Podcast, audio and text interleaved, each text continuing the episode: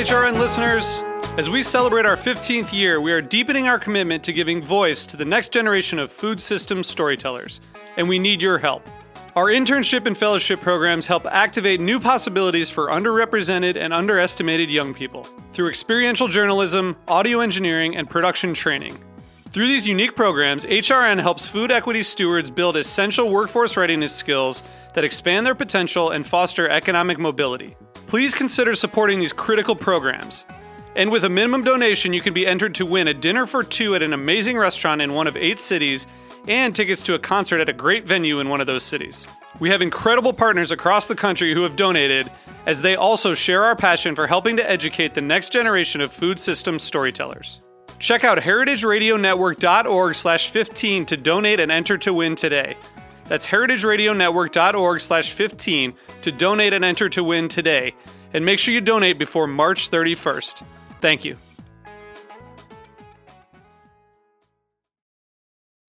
Today's program was brought to you by Patina Events at Brooklyn Botanic Garden, an idyllic location for weddings, corporate events, and parties of any style. Visit us at patinaevents.com. This week on Meat and Three, we're getting semantic to understand the deeper meaning behind some of the foods we love. First, we'll look at the big debate happening around the word milk. Who the hell are you to tell me what is the name of my product and my landscape and everything we've cared about when, you know, you don't have anything invested in except to put out a little money to buy it? It's our entire life. Then we get the lowdown on the language of cider. So, the first thing that's really confusing about dryness is that it has nothing to do with how something actually feels in your mouth. And finally, we get our fill of tiki talk. You don't walk into a tiki bar like, oh yeah, this is what Polynesia is probably like. Like it's it's supposed to be like fantasy and stuff. That's the hard part. It's so easy to do tiki bad, and that's where it gets a bad name. Tune into this week's episode of Meat and Three. That's M E A T plus sign T H R E E. Available wherever you listen to podcasts.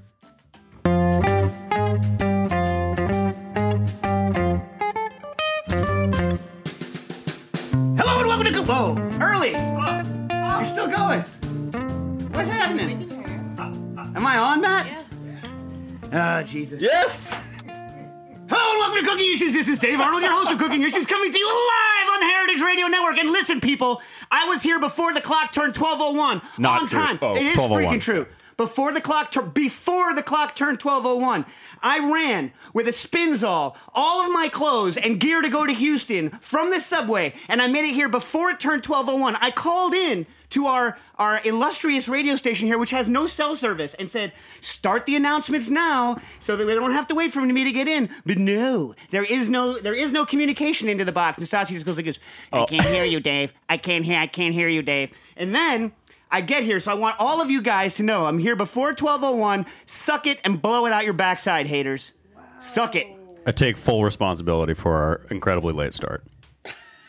Glad we're off to such a good start today. So, uh, as usual, we have uh, Anastasia the Hammer Lopez. How you doing? Fine. Yeah. We got Kat in the booth. I don't know why she's just here with a camera. I don't really know. She's not at a mic. Sit at a microphone. You know you can't be in here without being at a microphone. You make it behind. This is, we're getting Hi. really good quality clips got- of cat walking. Yeah, we got we got uh, you got good clomp. You got cl- good clomp on yeah, the mics there. Yeah, she's clomping. Sweet, sweet. Uh, I got Matt in the booth. How you doing, Matt? I'm feeling great. We already have a caller, in fact, but we can, you know, we can wait a minute. you can wait like 35 40 seconds something on that uh, in that range and we have as our special guest today uh, author podcaster marketing uh, genius entrepreneur lover of food uh, seth godin how you doing I am fantastic. so how would you like us to uh, call in all of like so uh, you know uh, in preparation i was reading and listening to some of the podcasts i'm going to characterize kind of what i'm getting which is you're trying to help people figure out how to do something if they don't necessarily know the best way to get from A to B. They know they want to move, they know they want to make something, but they're not sure that they have kind of the best strategy to get there. Is that fair? That's part of it. I think culture is a system, and if you see how the system works, you can make culture work for you and not against you. And I think that people are afraid to make things better, and I am trying to encourage them to make things better. Like you, I am against the enemies of quality. Exactly. Yeah, Seth brought brought us some some uh, small wooden kind of ice cream spoony things that say "enemies of quality" on "enemy of quality," which I I very much appreciate. La- you laser those? Yeah. I have an interesting laser story we can talk about if we have time later. I was say, we could talk about if you're interested later. We can talk about new design machines, old design machines, and the systems, and then lack of repairability on some of the Yeah. new designed machines. Uh, and, and how that works out. But in the meantime, uh, since uh, we have a caller, why don't we? Uh, and I'm sweating like a, I'm sweating like a just about to be executed pig. Uh, why don't we take that caller? Caller, you're on the air. Yeah, hi. How's it going? Uh, my name's Stephen from Washington D.C. How you doing?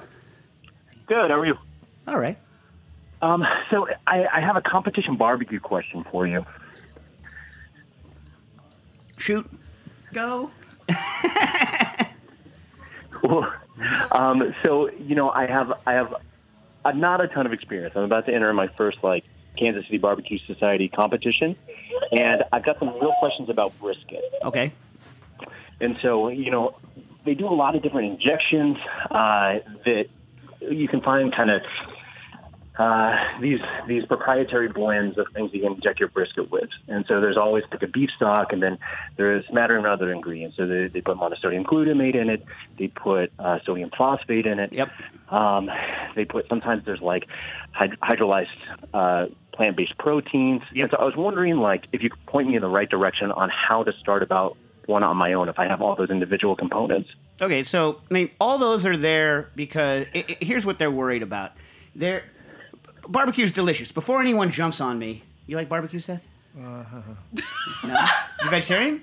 I don't eat meat. No, you meat. Fine. But, it's- but If I ate meat, I would love barbecue. Okay, okay. So the, the issue with barbecue is is that the, the everyone wants to do it in kind of a traditional way, and the and the enemy of barbecue is ki- is, is dry, dried and Moisture management. mo- moisture management. It's the miracle of moisture management. So that's what all those ingredients are there for. They're allowing you to beat the snot out of the meat and still maintain some moisture in it. So the hydrolyzed vegetable protein is there uh, as a uh, water holding agent. The phosphates are there as a, uh, a water holding that actually makes the meat itself hold on to its water better at higher temperatures. And uh, I forget what the other one you said was. There's oh the, the the meat stock is there just to inject flavor into it and extra moisture that's going to be pumped out of it as you deliciously but viciously overcook it in the barbecue process. um, so I mean, all those things, uh, you know, all those things work. I mean, the the I don't remember the percentages. Um, you know, but you can look up. Uh, like I, I used to, I did once. Uh, I don't know if any of you remember. Remember Josh Ozersky? Yeah, the he he once he was obsessed with juiciness. He was obsessed. He kept Dave juicy steaks. Let's go talk about juicy steaks. He took me most uncomfortable dinner I've ever had in my life. The most uncomfortable lunch I've ever had in my life was with Nastasia Lopez, where she was completely angered that we were listening to somebody's discussion of their bowel ailments and other things, and in return got to taste more citrus than we have ever seen in our entire lives. But she has still never forgiven me for forcing her to sit through that uncomfortable lunch. The most uncomfortable dinner I ever had was at a strip club when Adam Perry Lang was, I would believe it was the Penthouse Club or something. Or this, anyway, so like I had to eat and discuss juicy steaks while uh, you know people around me were getting lap dances, which I don't know. For those of you that don't know me, that's not my thing.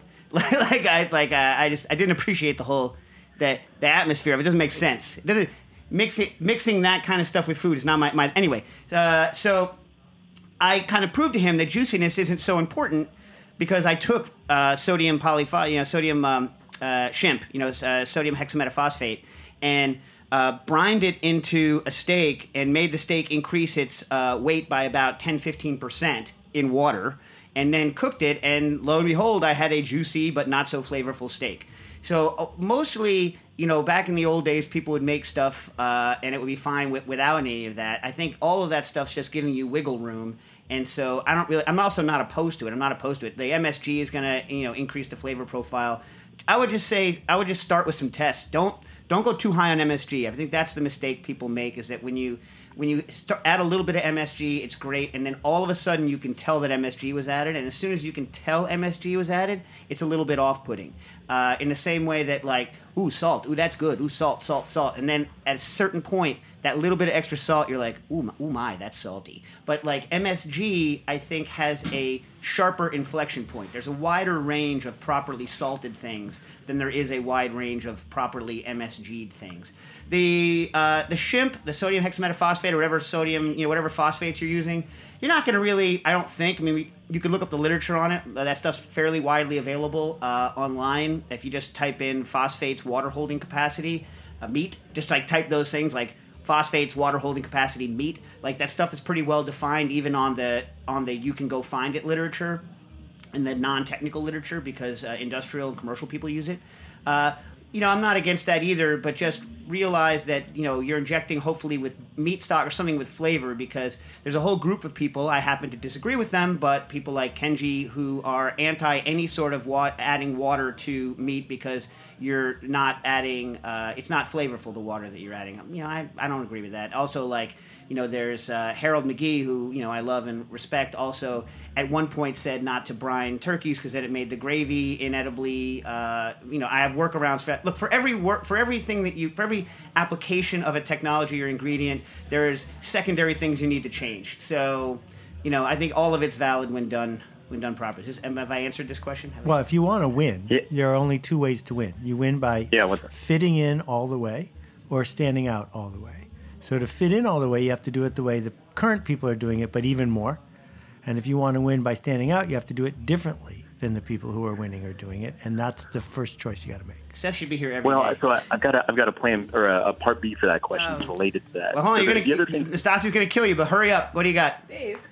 So, so uh, that he'd be by general the air if convention, they say that you know internal temperature for brisket should be somewhere between 195 and, and like 205 Yeah. Why is it so high? Why don't they smoke to 160, one, uh, lower than that? Oh, it, well, it's look. First of all, when you're dealing with a traditional product, I'm going to go back to what I'm going to every every for every question, it's going to go back to what Seth says. What you're shooting for is traditional brisket product, and traditional brisket, if you cook it normally, i.e., don't overcook it, right? It's incredibly tough because the connective tissue makes it uh, almost inedible at that point. So the traditional way of, of cooking it is to cook it to a very high temperature such that the gel such that the collagen and connective tissues render into gelatin. It's that gelatin that gives you the uh, the appearance that you haven't viciously overcooked it. Makes it quote unquote fork tender. But those what you're fork tendering it into are kind of shreds of viciously overcooked meat. Right now, that's the texture people are shooting for, and so that that's kind of what they're looking for. They're looking for a juicy equivalent of that meat that can be pulled apart with a fork. And at 150, it's never gonna. It, it will. It won't do that. What will happen instead? Let's say you were to cook it for 72 hours at, at a low temperature. Those fibers won't get as hard, right? They won't get like flaky apart like that. They'll get more mushy. You'll get softer. That's also not what they're looking for. And so I think Right. you know Seth is completely accurate here. and He's saying do what they want, just more. That's why they're adding MSG. It's what they want, but more. You know, like a little bit more liquid, a little bit more beef flavor. It's what everyone's looking for, but more. If you go outside of their textural parameters, you're going to lose. I, I'm going to have to say that in competition, food competitions especially, I've never seen anyone win by going completely outside of the box. I call this losing with style, and I think this is a, a, a valid thing to do. And I have lost many contests with, I believe, immense style, and there's honor in this. Uh, but in general, I've you know, it's you know, you never, you never win in those kind of things, other than by choice one, which is to do what they're doing, but more so. Well said. Okay.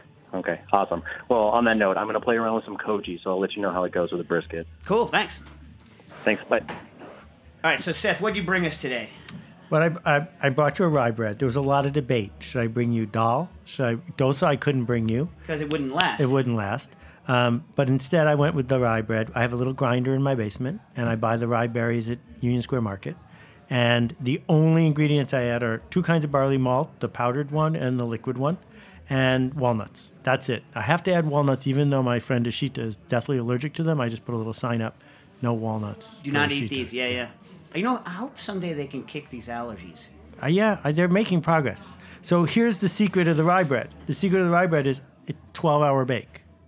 So you have the super low and slow. So this is like like like full on like I would call it German style full, Vollkornbrot, like long long bake, turns dark on its own, no caramel color, etc. etc. No caramel color, but I, I cook it at 475 for an hour and a half. Then I turn the oven off and go to bed. So, how much do you dislike people who associate the flavor of rye with the flavor of caraway seeds? Oh, there's no uh, like yeah, a pox on them. yeah, right. I think that's accurate. People- Most rye bread isn't has no rye in it, or just a, like they wave a rye berry over the thing. Right, and it's and the ones that use it are like like the what's the what's the standard uh, the standard American deli rye uh, New York deli rye is what what's it called Levy's Levy's what's it called You don't have to be Jewish to like Levy's rye bread. yeah yeah yeah yeah yeah so uh, it's fine it's a fine sandwich bread by the way it's a fine sandwich bread but uh, it's the rye is totally refined I get almost no Yeah. rye exactly. flavor. So let's so so for those of you that don't eat, uh, you know the Danes also have a, a, a full corn Vollkornbrot. Uh, Oh yeah, there's some really good Danish stuff. it's that whole middle and northern uh, uh, of Europe thing. Now listen, we're talking. It smells great. We're talking like this is like uh, for those of you that live in lands where this is only in a supermarket. The brand of Vollkornbrot you can get is relatively moist. Uh, uh, Messer, what's it? Messer, Messermacher, Messermeyer. The one that comes like in a square and it's all sliced up and it sits there for a week. Yeah, yeah, yeah. Yeah, it's pretty good. Yeah, it's if not you bad. toast it. It's it's it's ta- very tart and kind of moist. But it's, are you for that thinness level? Yeah, I like it. uh, When I cut this, I cut it as thin as I can. Here, why don't you, why don't you- There we go. I'll try not to cut anybody when I but do you, this. could- you know, cut into the mic. Now, I don't know if you know this, but listeners of the show don't mind cutting noises, but hate mouth noises. They hate it. Yeah. Let me see here. Let me put my glasses on. There are mouth noises about to occur, though. I, I, I don't know how to apologize for that. Nastasia, there you go. It's gonna become an ASMR show. I'll just I'll just bleep the next ten minutes of the show. Do you know that like my son Dax has started saying a, a, a, whatever the initials are, whatever the acronym is, and he doesn't have any idea what it means. I don't think he watches that stuff. You ready for a mouth noise? How Ready. about? I think people don't mind this particular noise. It's the it's the flump flump flump they Yeah, don't it, like. it has to be a, a low moisture noise. It's okay. yeah, I- uh, Crunches. That's okay. but, but now It's that, yeah. Sorry, I forgot to bring radio friendly food. That was my fault. I can handle it. The feedback is welcome. oh, the maltiness really comes through. You think the this, well the sweetness is conversion from? Are you using diastatic malt? Or are you using Both completely? kinds. Right. So it, sorry, it, it's got like a. It's. de- I'm gonna eat during the commercial break. I'm gonna eat more, but it's definitely got a sweetness. I like it. I like it. I quite like it. I would like some cheese. Yeah. It's great. Sorry. I'm gonna take some to Matt. I've got to go. What? It was so great to be here. Thanks for Well, you coming. let it, we haven't even got a chance to uh, mess with you It was yet. very thoughtful. I of you to am so by. sad. Thank you. I will say, the mezcal tasting that I talked about last week is in the Times today. yeah. It's all So thanks when is to you. Dave. Uh, how is it? Thanks. Well, because we talked about it last week. Yeah. So I when don't is know. the mezcal tasting? It is April 26th, which is a Friday at 6:30 p.m. just down the street at El Cortez. Do people have to reserve in advance? There are tickets available online. Where do they go? heritageradionetwork.org/sacred. Okay, S A C R E D. That's right. Perfect. Thanks, Seth. Seth Godin for the win. That's so nice to me. wow. I was saying we need to have him here. I we need to have him here all the time.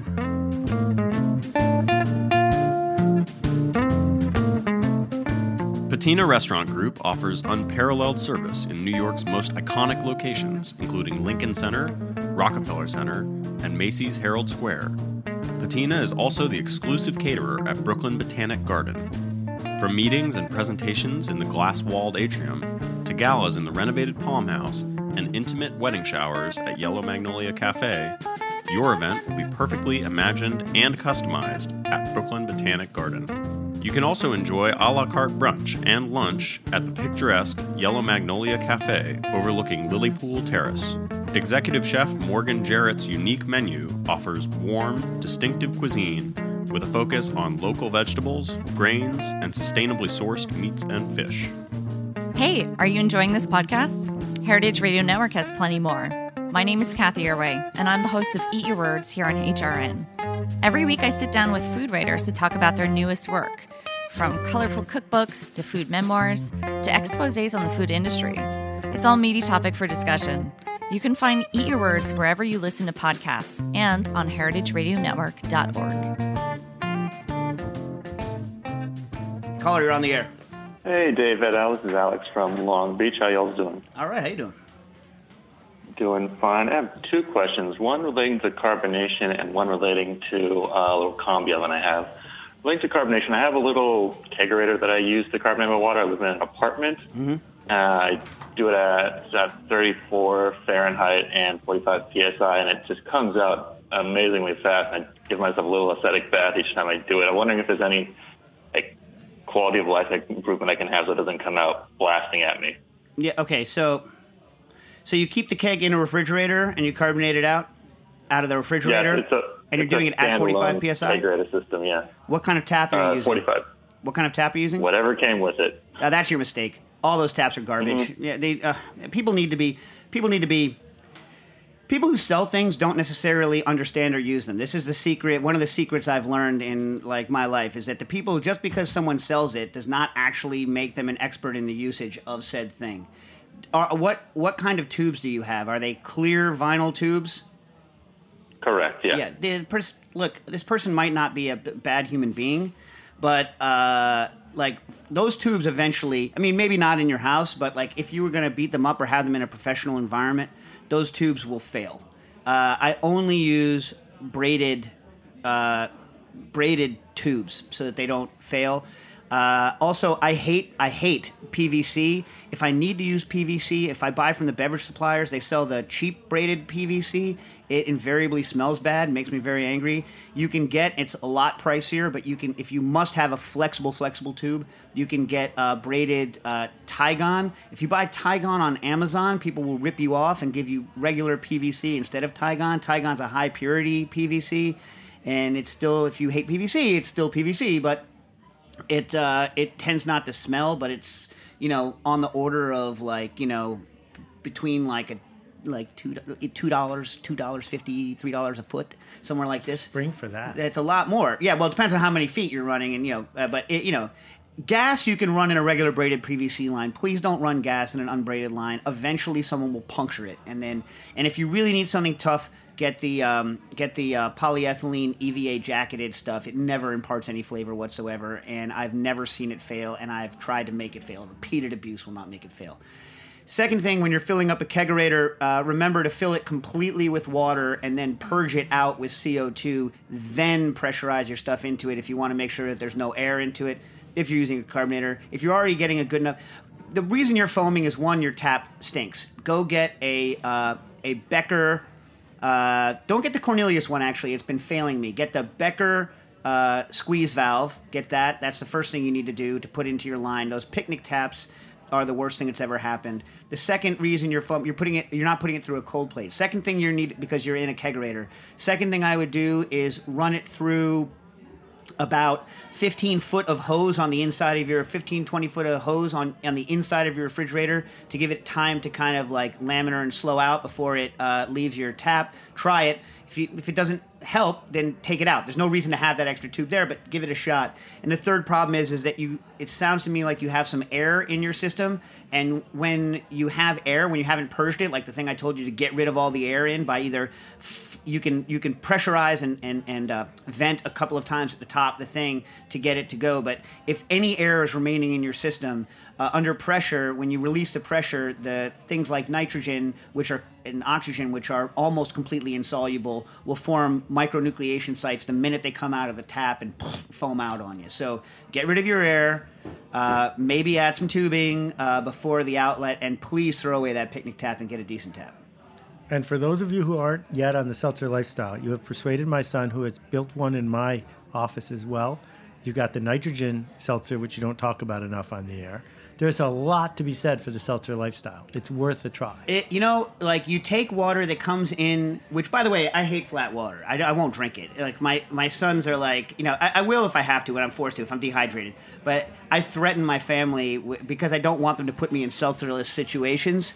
Uh, like, they, you know, I threaten them that I just won't. I will just. I will let myself dehydrate into a raisin rather than eat. You know, drink non-carbonated water, and so they kind of make fun of it, uh, me for it. But uh, honestly, you know, it's not. It, it's a little bit of a hurdle to like make your life carbonated, and it's totally worth it. You know, and it's it's actually you know it's it, it, if if getting a soda stream is what it takes to get you there, then get a, get a soda stream. But there are cheaper ways to have infinite seltzer. Um, anyways, hopefully hopefully I answered that question. Nastasia's like I don't care. I don't care. All right. So, uh, what do we want to talk about? What do we want? By the way, if you're going to listen, which one of the podcast, you, Akimbo is the one that you want people to listen to now, or no? That, that's my podcast. If they want to listen to it, that'd be great. Here is a, uh, and uh, here is here is an, uh, a word to the wise.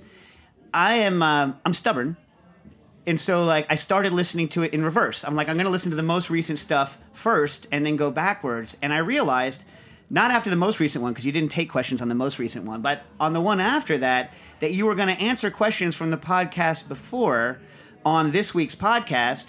And for some reason, this didn't encourage me to then start working from the back and going up. For some reason, I'm like, I'm just going to listen to questions without knowing what the heck he's talking about. and I kept on doing that. And then, like, uh, later on, I'd be like, oh, now I get what the question was about. Anyway, so so you know a lot a lot of uh, a lot of uh, uh, you know again it's like you seem to have like a very kind of open view of what a creator is right Yeah. and most of the stuff that I've heard you talk about or you know you read the, the, the, the work is aimed at people who want to do something you know creative writ large you make new things make things better right Yep. focus on make things better now here's a question for someone who runs uh, you know or helps to run uh, a bar uh, or a restaurant or you know Nastasia ran uh, you know the the outlet of pasta flyer or Nastasia and I run Booker and Dax Right. you're not always and maybe you shouldn't even always be working with creative people right so like it seems to me that there's kind of a and the other thing I'm going to say about your work, and then I'm going to I'm going to let you go because this is going to get kind of like hard for people to understand if they don't already already familiar with your work, is that um, a lot of like it, and this is kind of what I like is that you you're focused a lot on kind of your personal response personal response, but in other words in, inwardly focused like what you can do about yourself. And the you know the more I was reading the more I'm like okay look it. I tell my kids this all the time. Don't be concerned about externalities in other words what's fair don't be concerned that that person has more money than I do or that person has some sort of benefit that, that I don't have. Focus only on stuff that you can control about yourself. But the flip side of that is if you can design a, if you're designing a system, Exactly. you do have to worry about kind of fairness and not everyone can you know, then I also have to worry about people that can't be creative and what does it mean to be good to someone like that? It's not to try to necessarily force them to be better at being creative, right? I mean, like I was with you until the last sentence. well, in other words, I have people who I think makes them feel completely uncomfortable. To there's people who really desire the safety of Absolutely. of you just are correct. knowing what to do. Choice. Right, it's their yeah, right, right. I'm not. In other words, so your point is only. I'm gonna let you answer it large, but in other words, your point is that someone who wants that safety net, give them that safety net. If that's like, give them the chance to be that creative person. But then, do you really think we should try to force someone to be that person, even if they're not? So the reason that I love the two of you, and I do, and I've been listening since before you were famous, and been to the bar, um, is because you have a growth mindset, and the growth mindset says things could be better. And once you acknowledge that things can be better, the next step is, and I could make them better. That I don't have to make macaroni and cheese the same way every time. I could make my macaroni and cheese better. I believe everyone at one point in their life has made something better. And once you can make something better once, you're a creator. And if you're a creator, you can do it again. And if we live in a culture where everyone is trying to make things better, then we can have interesting conversations about what does better even mean. Does better mean more open, more diverse? Does better mean just one person wins? Those are interesting conversations, but we have to begin with guess what? You can make things better. And my career coincides with the birth of the internet. And what that means is you don't need CBS radio to give you a show. You can make your own show. You don't need Julia Child to tell you you're allowed to cook something from a recipe. You can make your own recipe.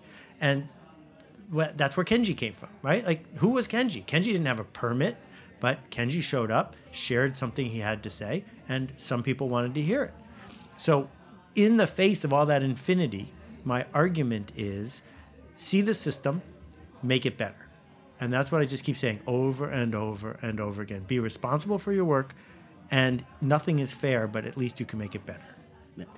on kind of, kind of related to that, I'm also a firm believer that uh, just because you know eh, e- there's so many more people doing things now doesn't mean that everyone's that much. In other words, it doesn't make it that much harder for you to do something if you have something to say. Right. Because you can be interesting, you don't have to be correct. Right. And also, just because everyone can make well, this is going to show my age. Back when people actually wanted to make magazines. Remember when Right. color when color printers first came Oh, out? yeah. You're like, oh my god, anyone can make a magazine now. You don't need to. You don't need to work to make a magazine. Wrong. You- Wrong. like you still need to be good to make something good. Just because it's easier to make something glossy doesn't mean it's Right. easy to make something good. Exactly. So, you know, typography ran screaming after they came out with desktop publishing, but true typographers figured out that just because people have fonts doesn't mean they know how to make things that look good. Right, right. Uh, what do you think about our uh, our uh, belief in self self in friendly self loathing? Are you all right with that? No, I think that the reason I'm not all right with it is there are already enough people in the world who want to, who get pleasure out of bringing us down, who get pleasure out of criticism. You don't have to do it to yourself. Yeah, but I don't know. Like I feel, don't you know people who have? I guess the drive for self loathing stops you from becoming complacent, right? If you use it properly, but what it really does is it gives you a place to hide. Yes. Because you're experiencing failure in advance over and over again. Oh yeah, but I'm all about the failure. But you're not all about the. Failure. I'm super pro actually. failure. Well, Look, here's the thing: if you don't fail, if No. you if you don't if you can't handle failure, you'll never gonna you're never gonna succeed. If you can't handle, Different kind of failure. yeah, you're working we're, really we're hard. talking about the failure of I did something to see. But if you fail in advance, Oh, you yeah. never did it. You're just giving yourself an excuse. yeah, yeah, I see what you mean. So you're saying it can be misconstrued. I'm all for doing things. Right. Totally down with that. It's just what paralyzes people. You know, I'll give a talk and people won't raise their hand. And then at the end, they all run up to ask you their secret question. Like, what was wrong with asking me your question in public when I was there to answer your question? Well, it might have been stupid. So you're willing to ask the, quest- the stupid question in private, but you're not willing to ask the stupid question in public. That creates a cycle of constant experience of failure in private, which doesn't benefit anyone, versus your generous act of being willing to fail in public because you put something into the world and at least we learned one new thing that doesn't work. Both Nastassia and my partner Don dislike most public questions because they don't think the person actually has a question. They just think that the person, well, what's how's the way you put it? They just want to say They something. want to be heard. They Hear don't themselves actually talk, ha- have a question for Dave. They want to let Dave know that they've been Yeah. working on something. Yeah. Then those are the people that speak up. The people with actual real stuff don't. I don't know. I have no opinion on this. I know you don't. no publicly shareable opinions on it. okay, I'm just messing. I'm just messing with you. Here's another one. You have an interesting idea on kind of, and this goes to I think to chefs and cooks a lot. So let's. Uh, you you talk a lot about writer's block. No such thing. No such thing, and it applies to I would assume any sort of I need to create something, Correct. painting, cooking. Right. anything like this. Now. So you want to talk a little bit about your view on writer's block first, Yeah. and then I can I can. It's poke and query? controversial. I have been I have been poked and queried on this topic. I think writer's block is invented. No one gets plumber's block. No one gets walking block. Where did writer's block come from? Well, if you look at the literature, there wa- it wasn't even used as a term before 1925. It was invented by Ernest Hemingway in the Great American Novel. That before that, writing was a thing you did in your spare time, and it wasn't a, a, a referendum on your quality as a human. It was just an act that you performed. And so if we say, I don't have any good ideas, what we're really saying is, I am not willing to work my way through an unlimited number of bad ideas on my way to finding a good idea. I just don't have the perfect one yet. So I was friends with Isaac Asimov years ago. I did a project with him. He wrote 400 books, published 400 books. I said, Isaac, how do you do that? He said, every morning I sit at this typewriter, 6.30 in the morning, and I type for five and a half hours till noon, and then I'm done. And it doesn't matter if I type something good. I just have to type. And once your brain sees you're going to type one way or the other, your brain will come up with something decent. And the same thing is true if you're trying to develop a new recipe, if you're trying to open a restaurant, if you're trying to do anything. If you you're, you persuade the resistance, as Pressfield calls it, that you're going to do it, and you keep doing it, sooner or later, one of your bad ideas will turn out to be a good one. So I've blogged every day for 7,000 blog posts in a row, And I don't blog tomorrow because it's perfect. I blog tomorrow because it's tomorrow. Man. So, I think you know part of what might be. I think that's true. Like, eh, people think that artists, let's just use artists or writers, they think that there's something uh, super impressive going on there from a day to day thing, day to day standpoint. The same with cooks, anyone else. And I always say to them, having been trained as a visual artist, uh, you know, I am uh, a trained artist, as we say. Um, I'm, I'm an MFA, though. It's no lie, I do. And uh, the truth of the matter is, is that the veneration with which we hold uh, people in creative positions um, means that we don't really understand what those people are doing on a day-to-day Exactly. basis. Exactly right. And I try to demystify that because I don't think Bob Dylan is a particular genius. I think he just ships often. Well, I mean, I mean the ship the shipping is is is the thing. So when we look at people, we we tend to think about the stuff that they put out in public, Mhm. right? Which you know, for for a musician, hopefully a writer, you know, hopefully is their better stuff, right, or what they think is better. Well, or, can be Well, we got the guy with the brisket competition. He's finally bringing his brisket into the public. Right, And that's a cause of anxiety. right, right. Private brisket is different than public brisket. Right, right. But my point is, is that people ask me this a lot. So I've come up with some bar techniques, some food Sure. techniques, things like this. People say, "So what's the next?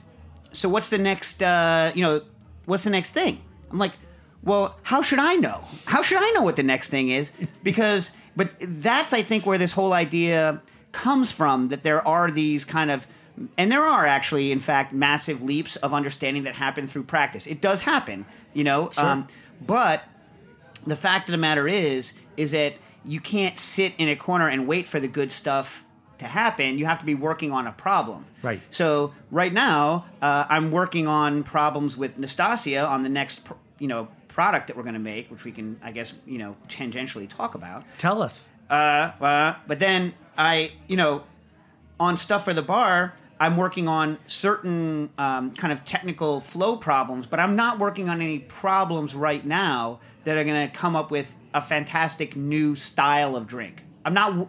It's not on the agenda today. Right. I, I want to interrupt for one second because you talked about this last week. Uh, my wife owns four bakeries, and her chief baking officer invented Fudgy the Whale. oh my God! And the, Did they know Tom Carvel? Yes, she worked. She was Tom. She was 18 years old. Tom Carvel was her boss. How was Tom Carvel? Tom Carvel was a fine, fine man. Oh, that's so nice to know. when when Kathy went to get a mortgage for her house, he was angry at her that he did she didn't just say, "Can you back this?" And he called the bank officer without telling her to make sure that the mortgage would go through the whole thing. So Tom, you, as you know, you can't leave the stuff in the Taylor machine overnight. Yeah. And so he he was frugal. He's like, "What should we do? We need to make cakes with the leftover ice cream overnight and sell them tomorrow." And he said, "So Kathy," and they say necessity, mother invention. If Tom had waited for the perfect ice cream cake, there would never have been Fudgy the Whale because Fudgy the Whale is an imperfect ice cream cake. Whoa.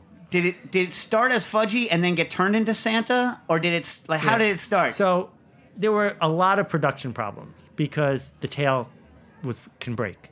And so one of Kathy's innovations was making fudgy fudgy because if you make fudgy vanilla, he doesn't have the structural integrity and apparently chocolate or the crumbles or something gives the tail that thing. And then there was Cookie Puss and the whole idea of turning him upside down. Cookie Puss, so Right. So Kathy talks if you prompt her a little bit about Fudgy the Whale, but I haven't heard all of the origin We need to have story. we need to have both of you back here talk about Fudgy the Whale. First of all, for those of you, I happen to. I'm just going to say this: I'm not an icing guy, but frozen icing There you go. is on point, and the like to to to know that I even know someone who came up with the ice cream cake with the crumble in the middle and all Carvel ice cream cake, and I don't think it's just taste memory. I think they're good. I think that they're a good thing. I like them. Do you like them? I certainly have a Proustian relationship with them. I don't think I would go out of my way to have one today. I mean, but they're better than. I Oh, mean, they're better than most anything. Yeah. yeah. I mean, I mean, no offense, Baskin Robbins, but I mean, Offense, Baskin Robbins. We can say offense to yeah, Baskin. yeah, yeah. But you know what I mean? Like, come on, Carvel. And the memory for anyone who grew up on the East Coast, Wednesdays and Sundays at Carvel. I mean, the guy was Tom Carvel, unbelievable. I'm glad to know he was a good guy. You know, uh, does it bother you when you find out that people that you used to look up to were just vile? Yeah, it does. And one of the things I've tried really hard to do is separate the work from the worker because otherwise we're just going to have to throw out so many things that mattered to us. Well, and I think going forward, that's going to become more and more of a kind of a problem. I think Yeah. there's, you know, once people have been dead for a while, they kind of no one goes and dredges up their stuff, or you just don't care anymore. I mean, people people aren't like, well, I'm not going to listen to Wagner. Right. You're like, well, you you are kind of. You know what I mean? It's like, uh, you know, but uh, it's tough to say. I mean, you know, I remember when I used to really idolize Chuck Yeager, who's a you know a famous uh, test pilot. Right.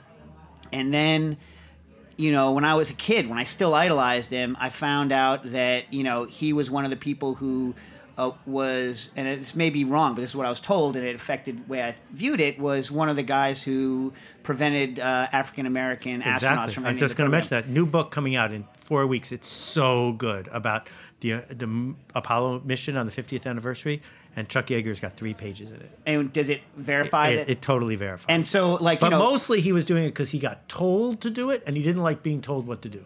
Oh, no. I mean, I met him when I was a kid. I used to go to the Experimental Aircraft Association meeting at Oshkosh to fly in. Cool. And, uh, you know, I had a copy of his, you know, his book with him on the front with the Bell X-1, which was the first plane to break the sound barrier. Had him sign it. I was like, ah, Chuck Yeager. ah. And then, like, later that year, he's a vicious racist. I was like, yeah, I think he was just a vicious uh, anti-disciplinarian.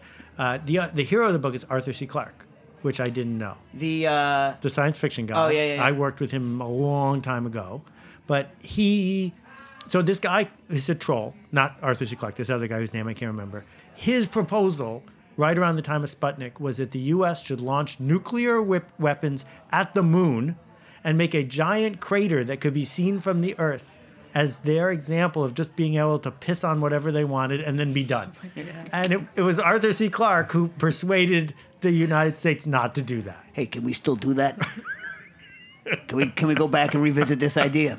like uh, it's so funny. That's so yeah, that's so like like late fifties, early sixties thinking, Yeah. right? Yeah, hardcore. That's like back when the Soviets were trying to reverse the paths of rivers with nuclear weapons. Only they actually tried it. I mean, were they ever successful doing that? I have no idea. Uh, all right, all right. So back to back to uh, see if we have any Issues any related to food cooking. issues. Yeah, all right. Let's do some. Nate Simon writes in. You might have something to say about this because this is part safety, part perception. Nate Simon from from uh, Sacktown, from Sacramento. What are your thoughts on Sacramento, Anastasia? Fine. You ever go there? No. You've never been to the capital of the state you grew up in? No. I've at least been to Albany. I know. You're very patriotic. What's wrong with being patriotic? Nothing. That's your thing. It's not my thing. Are you saying on air that you hate your country? No, I'm just not patriotic. What does that even mean? I'm, I'm not, outward. I, I'm just not as patriotic as you. Like to claim this, I don't understand what it She's means. to- wearing red, white, and blue, so you I- should yeah, cut her a little slack. But like, I just don't understand. It's like it's like going out of your way. It's like when you say no offense, you're like, yo, I'm just not patriotic. That means you there's some chip there. There's something I don't understand. No, there's I just don't. I don't know. I don't know. Are you patriotic? I think that there are trappings of patriotism that are often used in ways that aren't associated with what you're talking about. Why can't we have him here every day? Because he actually makes a lot of money for what he does. Yeah. All right. Uh, hey guys. As I'm sure you'll agree, morbid fear of undercooking poultry often results in horrendously overcooked poultry. Truly said, Nate. Uh, according to everything I've read, intact whole muscle cuts are assumed to be internally sterile. Contamination with evil bugs like Salmonella and Campylobacter result from surface contamination, and unless the meat is punctured, the inside is still sterile. Well, I'm going to stop right there before we even go even further. Talk to any food safety expert, and they're like, "How do you know it wasn't punctured?" You know what I mean? And plus, there's lots of like nooks and crannies on a piece of chicken meat that there aren't necessarily in a whole, you know, in a, in a steak.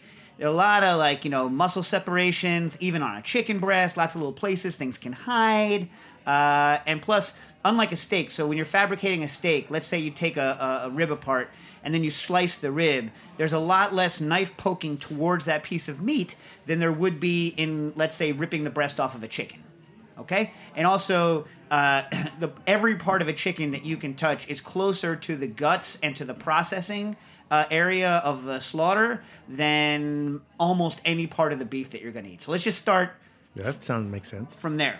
Um, uh, this is why it is considered acceptable to serve a rare steak, for example. If this is the case, why are we so hysterically obsessed with cooking poultry until the internal temperature is in the pasteurization range? The problem, Nate, isn't that we're obsessed with cooking it to the pasteurization range, it's that we're obsessed with cooking it well above the pasteurization range. We're, we're obsessed with cooking it to a temperature where everything dies within like 10 to 15 seconds.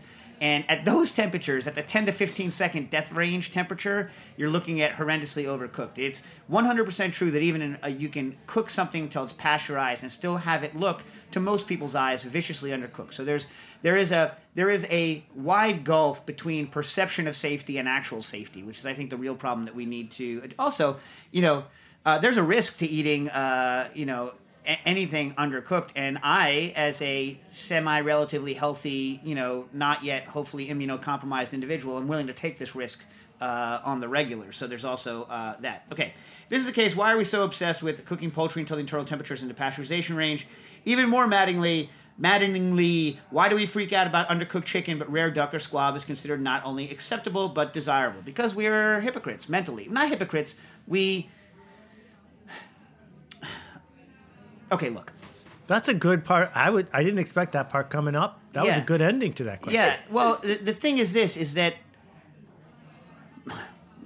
people have an internal revulsion to because of the way they're brought up to looking at undercooked chicken or poultry, and for some people also pork.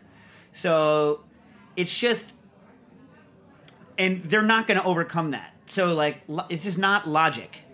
Like, uh, But why duck different? I mean, with with Passover around the corner, why is this poultry different than any other poultry? well, I think because we're raised to Even in like duck cultures, are there duck cultures?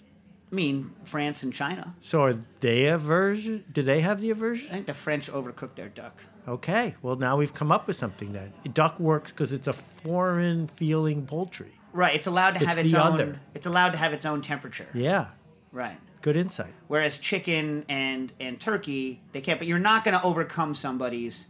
Also, duck has a different fundamental texture. Duck is more steak-like. Duck breast. Let's just see. What, talk about what we're talking about. Because like uh, rare duck leg is like, oh my god, wait, wait, wait. I have to, I have to, you know, I'm not gonna spend all night at dinner. How am I gonna, how, how much am I gonna chew? You know what I mean? But like a like a like a medium rare duck breast has a steakier texture, I would say, than uh, not flavor, steakier texture than a chicken breast. I think this is fascinating stuff, and you could do an entire show about fear of turkey because of Thanksgiving, Oh, because yeah. it comes with so much overhead of uh, your worthiness as a member of the family, and I think that spreads into food safety.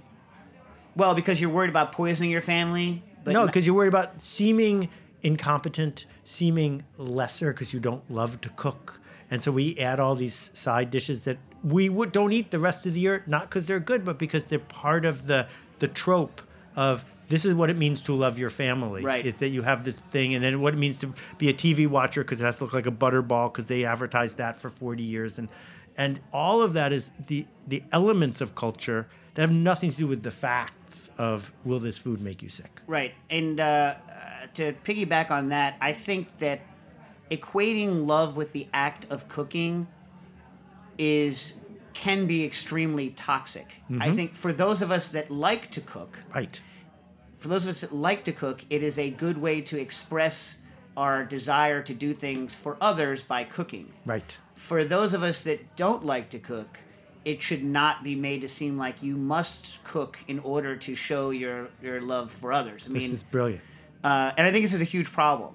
Uh, and I think I know people that are, are guilty. Ah, we ordered out again, or we. I was like, look, you're incredibly talented at other things, right? You know, uh, you know. So my wife is like actually good at cooking. She doesn't enjoy it, but she sometimes she feels very guilty, and I'm like, you're like an incredibly successful architect. Why should you have to want to cook? Like, why does this have anything to do with your, you know, ability to, you know, be, you know, uh, to be a loving parent? You know, it's it's a, you know, people don't necessarily have other people do their laundry for them, but if you could, you would, and you wouldn't say, "Oh, I don't love my family because somebody else is washing their clothes." You know what I mean? Like, Right. So family dinner is important, and my son works on family dinner as is what his nonprofit does, not because of the cooking, but because of the sitting at the table together. it's the breaking bread. and we associate the two with each other when they don't have to be associated with each other. You know, we uh, we had family dinner every Sunday for two decades. It, like the past, like as like a lot of members of the family who live in New York have had their own kids, it's become less thing. But I think it's important to have a, you know, at least a a standing invite like once a week to get. The, I love a family dinner. Yeah. Yeah. I mean, my, my youngest, when we when the kids were growing up, we would cook dinner together every night for the four. But Mo and I would spend hours doing it because the actual act of cooking, not the part of I'm going to feed you, but the part of we're standing next to each other, that's just priceless. And so it's really interesting that when we're talking about can I take the temperature of chicken down one degree, that's sort of turning it into a sport but it's coming not from this basis of sport and competition. It's coming from this basis of this is how we define ourselves as humans. We're not all drinking Soylent all day long, automatons waiting to be replaced by AI. I hope none We're of us are. people. Yeah, exactly. Although, what do you think? You think we're going to get replaced by AI? I think that the number of people who lost their jobs to steam engines, steam shovels, who were ditch diggers was very large, and most of them in the long run were relieved.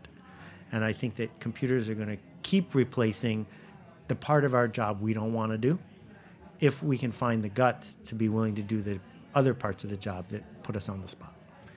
Right. So uh, when I first started working at the French Culinary years ago, uh, it was run by a you know a French chef named uh, Alain Sailhac, who's still around. He's a, he's a cool dude. And because I was a tech guy, he he always said that he always said to me that you know in his mind my goal was to go Jetsons and to have you know all the food be in forms of you know pills or Right. get you know and then he would point to people like Hervé who uh, you know, had his kind of mechanistic. We're just gonna like uh, we're gonna do you know the same way that they come up with antibiotics. We're just gonna make a billion sauces, and Right. then you know, and he was like, "This is what you think cooking is gonna become." Like, "Well, I mean, I hope not.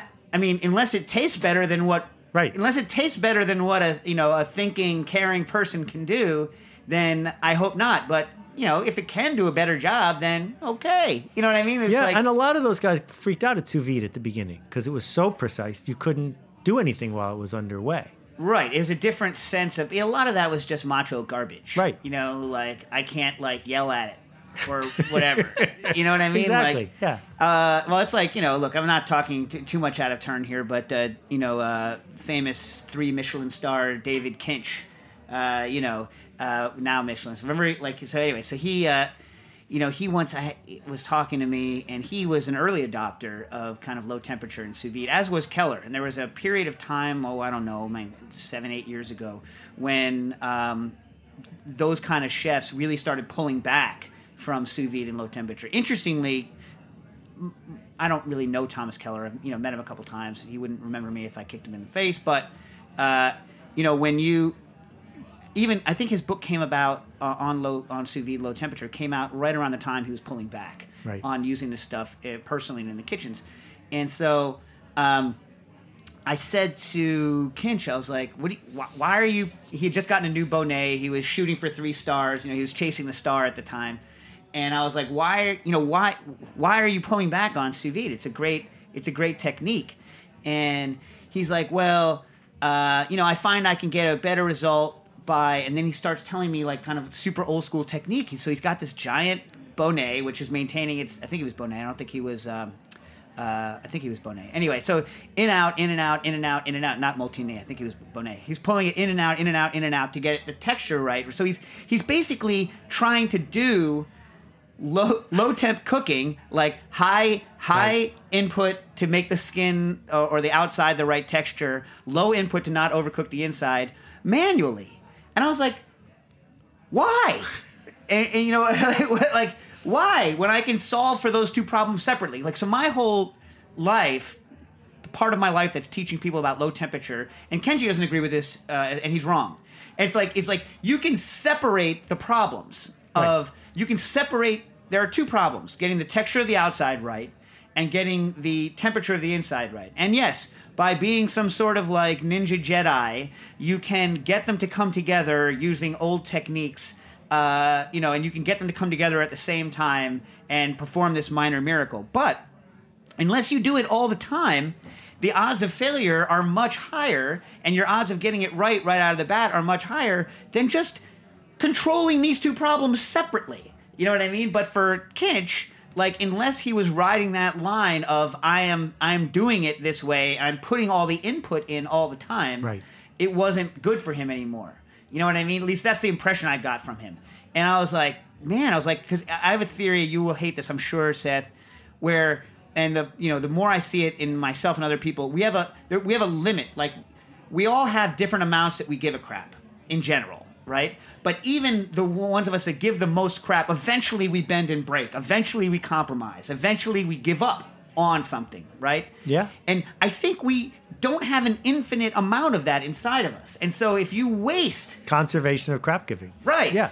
So if I can if I can separate these two problems of the of the texture on the inside Yeah. and the texture on the outside and not worry about that being that's so much more energy to focus on some other problem that's messed Exactly. up. The problem is when we just routinize it and stop thinking.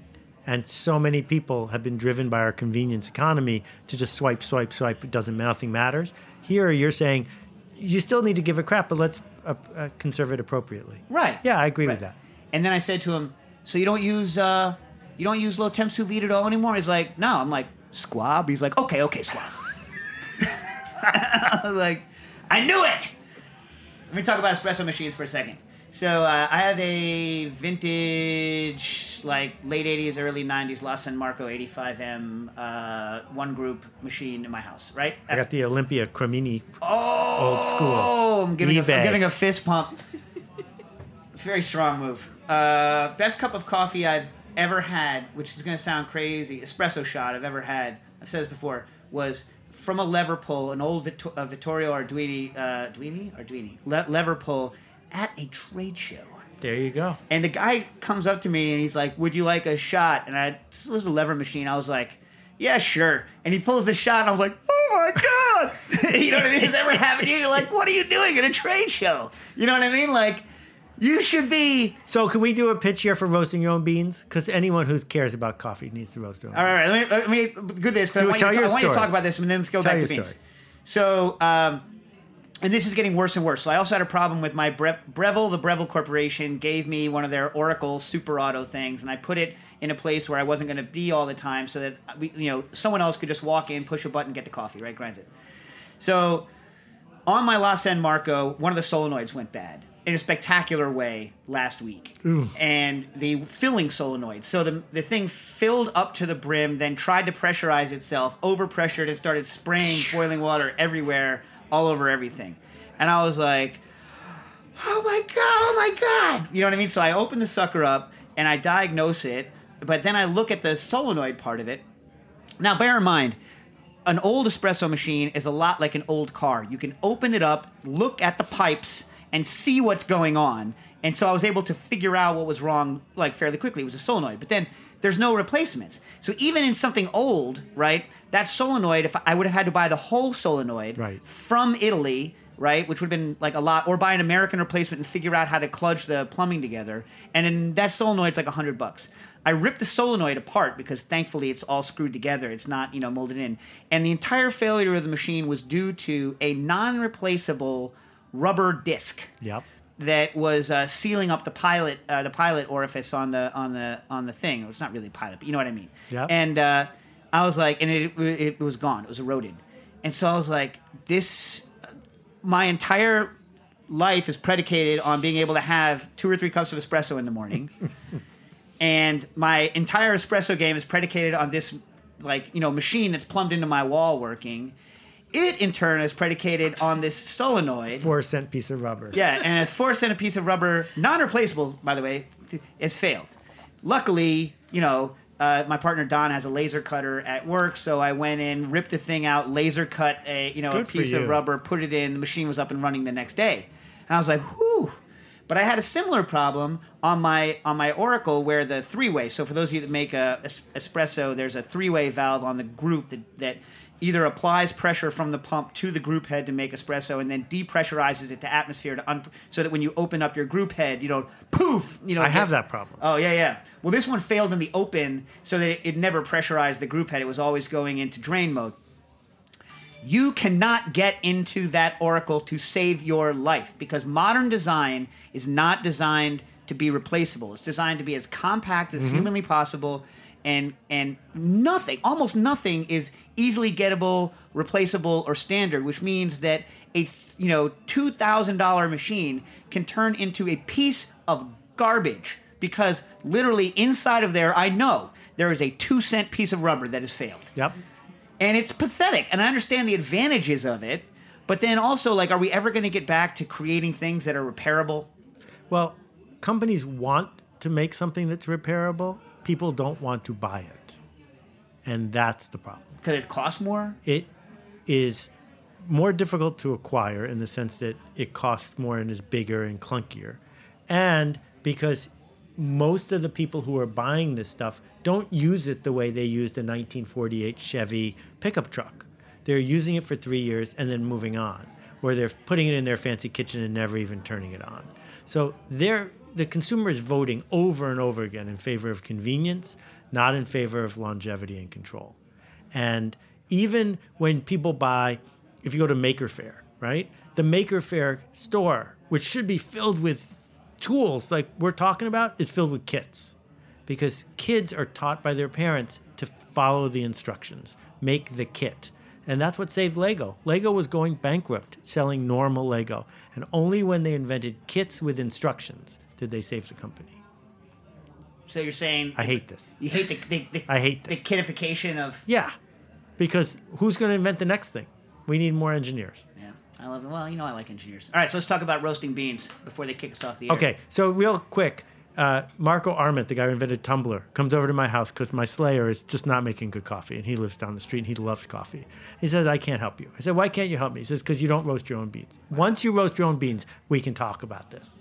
So I went to Sweet Maria's, which is a website, and you can buy a Korean coffee roaster. It looks like a tennis ball can. It's 350 bucks. Pays for itself after 20 pounds of beans. Which one? Which one? Uh, which one of the roasters is that? I have so I stopped ordering from them, even though I thought their green coffee was better than the other suppliers because they had a hack problem once. And a Really? Yeah, like a bunch of credit card numbers got stolen. Yeah. They probably fixed it. They They're probably fixed it. they're good people. They are good people. All right, so so yeah, so, and so and then instead of like vent he, the way Marco does it, he's only roasts on nice days. He brings it outside to roast.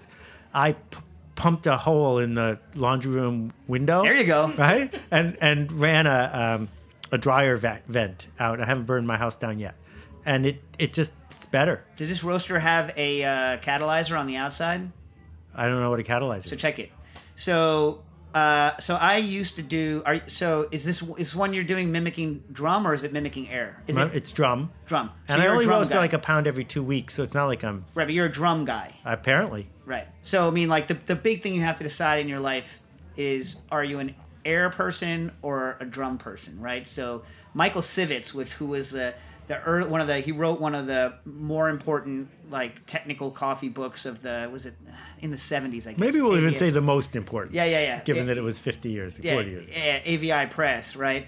Uh, probably the most single most important book after Ukers' All About Coffee in you know the early 1900s. Anyway, so uh, he came up with this idea. I think he wrote the book. Anyway, Sivetz roasting. So it is he was using fluidized bed roasting, right?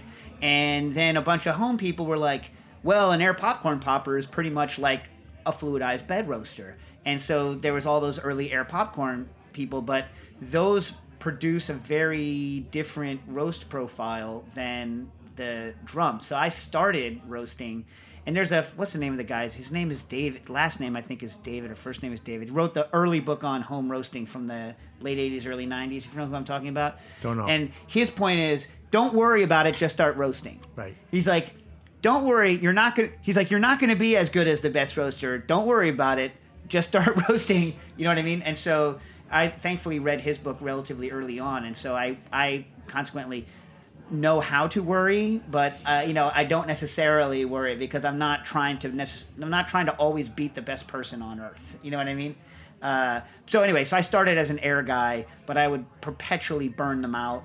Uh, even I, I bought a couple of the purpose-made uh, early um, coffee roaster that were based on popcorn roaster technology, and I fry them like because I would roast all the Well, time. I've had really good luck. Two and a half years. Really? And I, but is this air? Or, but it's drum. Well, the, the, the tennis ball can rotate i i i like asymmetrically. oh yeah, I don't have this and one. so it's got a little computer chip. You tell it how long and what temperature, and it just does its thing. And 34 minutes later, it's done. So I built a drum. I built a mini drum roaster that is similar to the Burn sample roaster, Uh-huh. which I love, and it lets me look at it. But the problem is obviously, and it's a long way to get to it. The problem, people, is the smoke. The smoke is intense. Yes. So if you it have, doesn't smell like good coffee. It just smells like coffee coffee. yeah, and also it's. By the way, did I talk about this last week? Air quality. I wasn't here last week. Oh, anyway, Yes. so like we talked about a lot last week. It was a good show. Oh, thanks. Yeah. Except we missed Nastassia. Except, yeah, well, you know. Uh, so uh, this is not uh, like a friendly smoke. This is a full of crap, sticky Yeah. smoke. Carcinogenic, no? I mean, unclear. I don't think anyone's done this study because there's not enough coffee workers. Uh, but here's an interesting fact: the next time you roast uh, in a place where you where so my roaster has a, a hole oh, three inches across, Yeah. and that's where all the smoke comes out of. If you hold an open torch right at the opening, it burns all the smoke. And professional roasters have like almost like an afterburner, a catalyzer that will com- fully combust Clever. the smoke and it, it goes clear and then it doesn't ruin everything. So you can really mitigate and I think there might be a, one of the higher end home roasters that can do this that can mitigate the smoke that's being uh, made. Makes sense. Yeah. The other thing, how does this thing cool? Does it have a cooling tray? Yeah. Then no, no. Then it just keeps going after the cycle is done until it's at room temperature. So it just keeps spinning until it's cooled. because I never did that. So like I stick it into a, into you know like a tamis, which amounts to like a winnowing thing, Right. And I sit there and I toss it up and like toss it back and forth, and this chaff gets. Yeah. No, at this point, it's worth you just going to a roaster and buying some coffee. Well, no, I mean, ah. Here's a nice thing. Let's say let's say people that you're in a place and you know you're not going to be there. Uh, you're only going to be there. Let's say you have like a place you're only going to be a couple times a month, right? It's hard to necessarily keep good coffee there. Good point. You can keep good green beans. They last a lot longer. You show up. The best part it. is just being able to say to people, "Want some coffee? I roasted the beans." Yeah, I like that's, that. that's what it's all about for me. Here's another thing. People say you have to wait after you roast the beans. You know what? You don't. Really? It's just different. Okay, because Yeah, I mean, I've been wait. I've been waiting. It you can look. The problem is is that uh, you know it, it's evolving more CO two. It's it's evol- it's evolving CO two more rapidly right after you roast. I mean that's the main problem. I mean you have to wait for it to be cool, cold. Well, of you know what I mean? Yeah. But um, like I try to have a five day cycle. yeah, but in other words, like it, it's not the same. This is what I'm saying. It's not the same, but Right. it's not like you're gonna die of poisoning by course. having the coffee right after you roast it. It's just different. Right now, and we keep changing the definition of what good coffee is supposed to be. I mean, like before Howard Schultz showed up, people said good coffee was something different, and then after people got over the Howard Schultz thing, people said good coffee was something after What do you do? You, uh, like I know someone who was it that was talking to me that was that he felt really someone who's he's he was a cool person. I forget who it was. He was like, "Am I a bad person because I don't like like these kind of like high acid fruity coffees?" And I was like, "No, you're not a bad person. Just I was like, just." Tell people what you want. I was like, people who produce those coffees can produce exactly. other ones. I mean, if you like milk chocolate, you're a bad person. But what about these new? What about the new good milk chocolates? You had these? what would they use nuts instead of milk? No, no, no. Where it's just like they're like it's like low sugar, high cocoa solids. There's like that's a Yeah, whole new thing. The fancy, be- the fancy milk. That chocolates. might be possible. All But right. I'm, I'm just saying I'm giving people less of a less slack when it comes to chocolate because there is an axis there.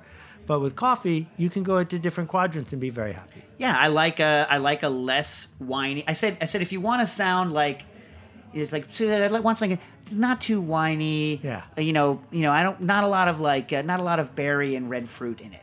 And then they'll be like, oh, Yeah, you they'll could give you even what you ask for it to be chocolatey. yeah, th- yeah. They'll give you and they'll give you what you want. Exactly. right? Chat. Chat has a question that I think is on this topic. I want to hear about the Slayer. Worth it? Question mark. Go for it. Yeah, the, I don't think the Slayer is worth it. I loved looking at it, and I loved how much technology was in it. I felt like it uh, totally disconnected me from the act of action. That's why I went straight to the manual lever after that, and I was able to sell the Slayer for a fine price, so I didn't feel guilty about it. And it's beautiful and brilliantly engineered, but I felt like I had no idea what was going on. And your your lever is your lever is commercial style engaged spring, not lever direct on piston, right? I uh, pull it down and the coffee comes down out when while I'm pulling it down, so it's Okay. as direct as can be. So it's like a La Pavoni. It, but without all the uh, eagles and stuff. Right, right. But in other words, that so like like uh, I used to have. Um, I still have. If anyone wants it, I'm gonna sell it soon because I, I have no space for it. But I have a Microcimbali, which is the smallest machine that uh, works on the spring lever principle. So like Right. most of like the Vit- Victoria Arduino, you pull down, Exactly. the coffee appears as you release Right. um, because you're engaging a spring. Right. And what I love about those machines is that uh, you know pressure profiling is all the rage over Right. the past five years, but the pressure profiling, anyone that really cares about pressure profiling, is building that pressure profile on the fact that lever pull machines make. I'm sorry to say this, not as much crema, but a better tasting cup of coffee, like espresso, to my taste, for what I want. I don't really care about the crema that much. I know some people get rid of the crema, like like uh, I don't know. Anyway, I'm not gonna get into it. But anyway, the point is, is that the pressure slowly getting less over the course of the shot actually has an effect on the extraction that I happen to like. Right. So in the in the early in the late '90s, early 2000s, everyone was all about oh static pressure. The pressure has to be Right. 100% static. Right. And so they're like, if you don't have a Procon pump in your machine, which is a you know a vane pump that can provide a relatively static pressure, assuming your inlet pressure is good and the, and its pressure override is good, it will provide a relatively static Right. pressure. You can look at your needle and it's pretty rock solid. Uh, especially if it and they all the good systems have damping in them, so the system is really rock solid. And they used to say, well, you're never going to get a, as good a cup of coffee with what they call a Ulka pump, which is a reciprocating. So if you have a machine that goes like that, is never going to provide. They don't have the, the system doesn't have the damping to provide an even enough pressure with those. I don't think that's necessarily true, but anyway, everyone was focused on that. And then the pressure profilers realized, wait, these lever pull machines make this awesome shot, and it's you know it's because it's reduction in pressure, Right. and then hence and the, the, Slayer lets you do anything. You can Right. set the curve any way you want. And if you're the kind of person that wants to make 30 cups and, and not lose your sense of taste along the way, you can tweak it. For me, it was too much data. And I just like feeling the coffee pushing back against me as I'm pulling the thing and feeling like I'm gaining skill. That's why I do it. but also that is valid. Like in other words, Yeah, like, it's fun. even if the coffee is not like, e- even if like in a blind taste that you would prefer the coffee out of the other machine, the enjoyment of making it the way you want to make it is Right. a valid enjoyment. Because we're not double blind. Right. Exactly. You're not. Right. You should do what increases your overall enjoyment. Bingo. Anyway, it's been a pleasure having you on, Seth. Uh, please come on A again. thrill. anytime.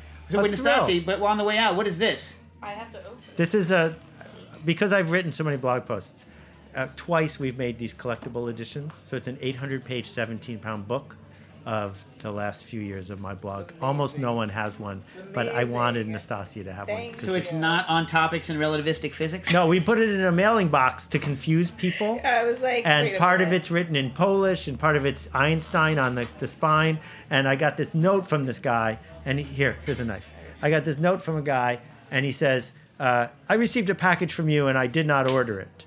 And I write back saying, "I write back, that's the the hundred and ninety five dollar book you bought." He said, "No, it's not. The book you sent me is in Polish." And I was like, "Did you open it?" And this is all by email, so it's Right. one a day. Oh my god! And finally, he he gets back to say, "Oh, thanks. Here, you need more knives." You're like, oh, you can't read Polish?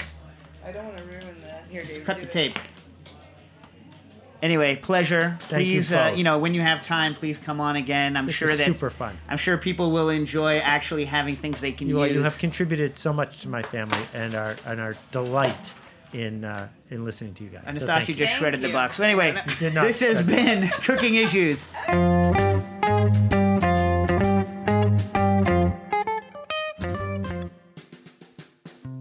Cooking Issues is powered by Simplecast.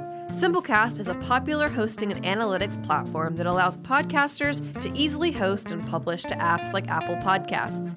If you have a podcast or are looking to create your very first, check it out. Try it for free and save half off your first three months at simplecast.com/heritage.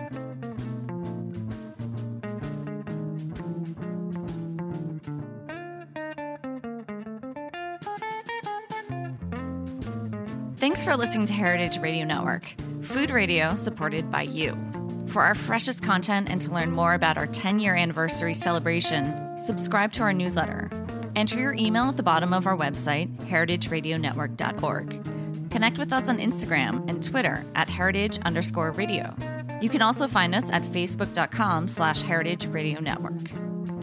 Heritage Radio Network is a nonprofit organization driving conversations to make the world a better, fairer, and more delicious place.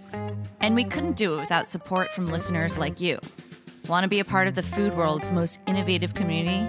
Subscribe to the shows you like, tell your friends, and please join the HRN family by becoming a member. Just click on the beating heart at the top right of our homepage. Thanks for listening.